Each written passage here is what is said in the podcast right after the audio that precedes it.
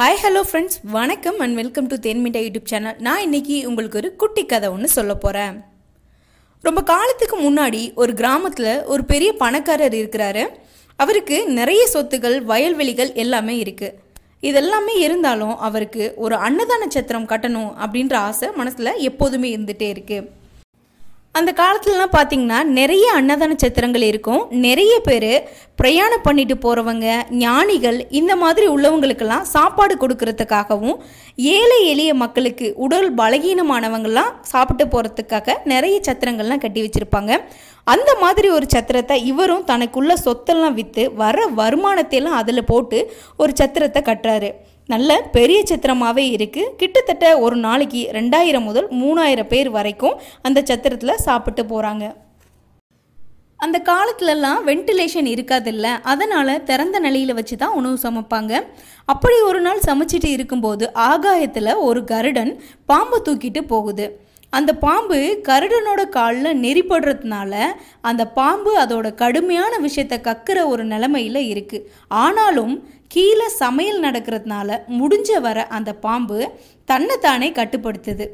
அதையெல்லாம் மீறி ஒரு துளி விஷம் சமையல் பதார்த்தத்து மேலே விழுந்துடுச்சு. ஒரு பதார்த்தத்தில் ஒரு துளி விஷம் கலந்தாலுமே பதார்த்தம் விஷம்தான் இல்லையா? அதனால் முதல் பந்தியில் அந்த இடத்துல உட்காந்து சாப்பிட்ட அத்தனை பேரும் இறந்து போயிடுறாங்க. கிட்டத்தட்ட முந்நூறு பேர் அந்த இடத்துல இறந்து போயிடுறாங்க. இதை பார்த்ததும் அந்த சத்திர உரிமையாளருக்கு மிகுந்த மன கஷ்டம் உண்டாயிடுச்சு. நாம் எவ்வளோ கவனமாக சமைச்சு இப்படி ஆயிடுச்சேன்னு, நல்லது பண்ணணும்னு நினச்சோம், இப்படி ஆயிடுச்சே அப்படின்னு நினச்சி அவர் மிகுந்த மன கஷ்டத்தோட அந்த சத்திரத்தை பூட்டி வச்சிடுறாரு. இறந்த அந்த முந்நூறு பேரும் எமலோகம் போயிடுறாங்க. அந்த எமலோகத்தில் சித்திரகுப்தனும் யமதர்ம ராஜாவும் உட்கார்ந்து அந்த இறந்து போனவங்க பாவ கணக்கை தீக்கணும். சித்திரகுப்தன் யமதர்ம ராஜா கிட்ட கேட்குறாரு, இதோ இறந்து போன முந்நூறு பேருக்கும் அந்த சாப்பாடு தான் காரணம். அப்படி இருக்கும்போது இந்த பாவ கணக்கை யார் தலையில் எழுதுறது? இறந்து போன இவங்க தலையில் எழுதுறதா, இல்லை சாப்பாடு போட்ட அந்த சத்திர உரிமையாளர் பேரில் எழுதுறதா, அப்படி இல்லைன்னா அந்த விஷம் கலக்க காரணமாக இருந்த பாம்பு மேலே எழுதுறதா, இல்லை அந்த பாம்பை தூக்கிட்டு போன கருடன் மேலே எழுதுறதா, யார் மேலே இந்த கணக்கு எழுதுறது அப்படின்னு சொல்லி கேட்குறாரு. யமதர்மராஜா சித்திரகுப்தர்கிட்ட நீ கொஞ்ச நாள் பொறுமையாயிரு அப்படின்னு சொல்கிறாரு. இன்னும் கொஞ்ச நாள் போகட்டும், நானே இந்த பாவ கணக்கை யார் மேலே எழுதுறதுன்னு சொல்கிறேன் அப்படின்னு சொல்கிறாரு. சித்திரகுப்தனும் கொஞ்சம் பொறுமையாக இருக்காரு. இப்போ இந்த இடத்துல என்ன நடக்குதுன்னு பார்த்தீங்கன்னா, அந்த பணக்காரர் என்ன செய்கிறாருன்னா, இதுக்கப்புறம் தயாரிக்கிற உணவுகளை முதல்ல தான் சாப்பிட்ட அப்புறம்தான் அன்னதானம் கொடுக்க முடிவு பண்ணுறாரு.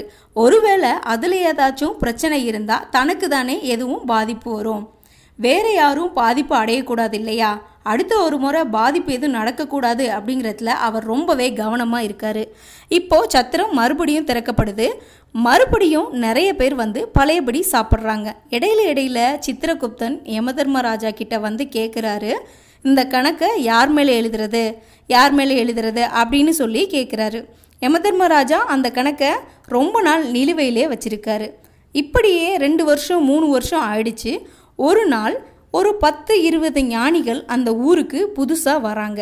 ஒரு கோயில் வாசலில் இழந்த பழம் விற்றுட்ருக்காங்க ஒரு பாட்டி. அவங்கக்கிட்ட போய் இந்த ஊரில் ஏதாச்சும் உணவு சத்திரம் இருக்கா, நல்ல உணவு சாப்பிட்ற மாதிரி, நல்ல உணவு கிடைக்கிற மாதிரி நல்ல உணவு சத்திரம் ஏதாவது இருந்தால் சொல்லுங்கள் அப்படின்னு கேட்குறாங்க.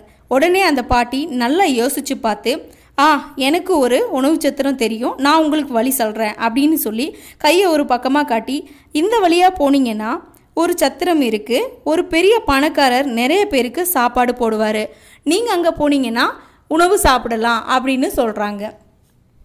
உடனே அந்த ஞானிகள்லாம் அந்த பாட்டிக்கு நன்றி சொல்லிட்டு போகிறாங்க. அந்த பாட்டி அந்த கூட்டத்தில் கடைசியாக போகிற ஒரு ஞானியை கூப்பிட்டு சொல்கிறாங்க, நீங்கள் போகிறீங்க, ஆனால் மறுபடியும் வருவீங்களான்னு எனக்கு தெரியாது அப்படின்னு சொல்கிறாங்க. பாட்டி எதுக்காக அப்படி சொல்கிறீங்க அப்படின்னு கேட்குறாரு ஞானி. உடனே அந்த பாட்டி ரெண்டு மூணு வருஷத்துக்கு முன்னாடி நடந்த அந்த விஷயத்தை அந்த ஞானிக்கிட்ட சொல்கிறாங்க. அதை கேட்டதுமே அந்த ஞானி அந்த பாட்டியை பார்த்து ஒரு மாதிரி சிரிச்சிட்டு அந்த சத்திரத்தை நோக்கி அந்த பாதையில் புறப்படுறாரு. இப்போ யமலோகத்தில் யமதர்மராஜா என்ன பண்ணுறாருன்னா, சித்திரகுப்தனை வேகமாக கூப்பிட்டு அனுப்புகிறாரு. இவ்வளோ நாளாக அந்த முந்நூறு பேர் கணக்கை யார் மேலே எழுதுறதுன்னு கேட்டில, அதை இந்த கீழே உட்காந்துருக்க பாட்டியோட தலை மேலே எழுது அப்படின்னு சொல்கிறாரு. இந்த கதையிலேருந்து நாம் தெரிஞ்சிக்க வேண்டியது என்ன அப்படின்னா, ஏதோ ஒரு காலத்தில் யாரோ செஞ்ச தப்பை திருப்பி திருப்பி நாம் குத்தி காட்டக்கூடாது. அதே மாதிரி ஒரு இடத்துல ஒரு தவறு நடக்குதுன்னா அந்த இடத்துல எப்படி, ஏன் அந்த தவறு நடந்துச்சு அப்படின்னு ஆராய்ச்சி பண்ணாமல் பழி போடக்கூடாது. இன்னமும் வேறு மாதிரி சொல்லணும் அப்படின்னா, நாம் எந்த தப்பும் செய்யாமலே அந்த தப்பை நம்ம மேலே, அந்த குற்றத்தை நம்ம மேலே செலுத்துகிறாங்கன்னா அது ஒருபோதும் நம்ம மேலே சாராது. அந்த குற்றத்தை யார் சுமத்துறாங்களோ அவங்க மேலே தான் அது விழும். ஸோ நம்ம யாருக்காகவும் ஐயோ நாம் எதுவுமே செய்யாமலே நம்ம அந்த பழியை நம்ம மேலே சுமத்துறாங்களே அப்படின்னு வருத்தப்படவோ கவலைப்படவோ தேவையில்லை. இந்த வீடியோ உங்களுக்கு பிடிச்சிருந்ததுன்னா லைக் பண்ணுங்கள், ஷேர் பண்ணுங்கள், சப்ஸ்கிரைப் பண்ணுங்கள். இதே மாதிரி வேற ஒரு கதையோட நான் உங்களை மறுபடியும் சந்திக்கிறேன். நன்றி.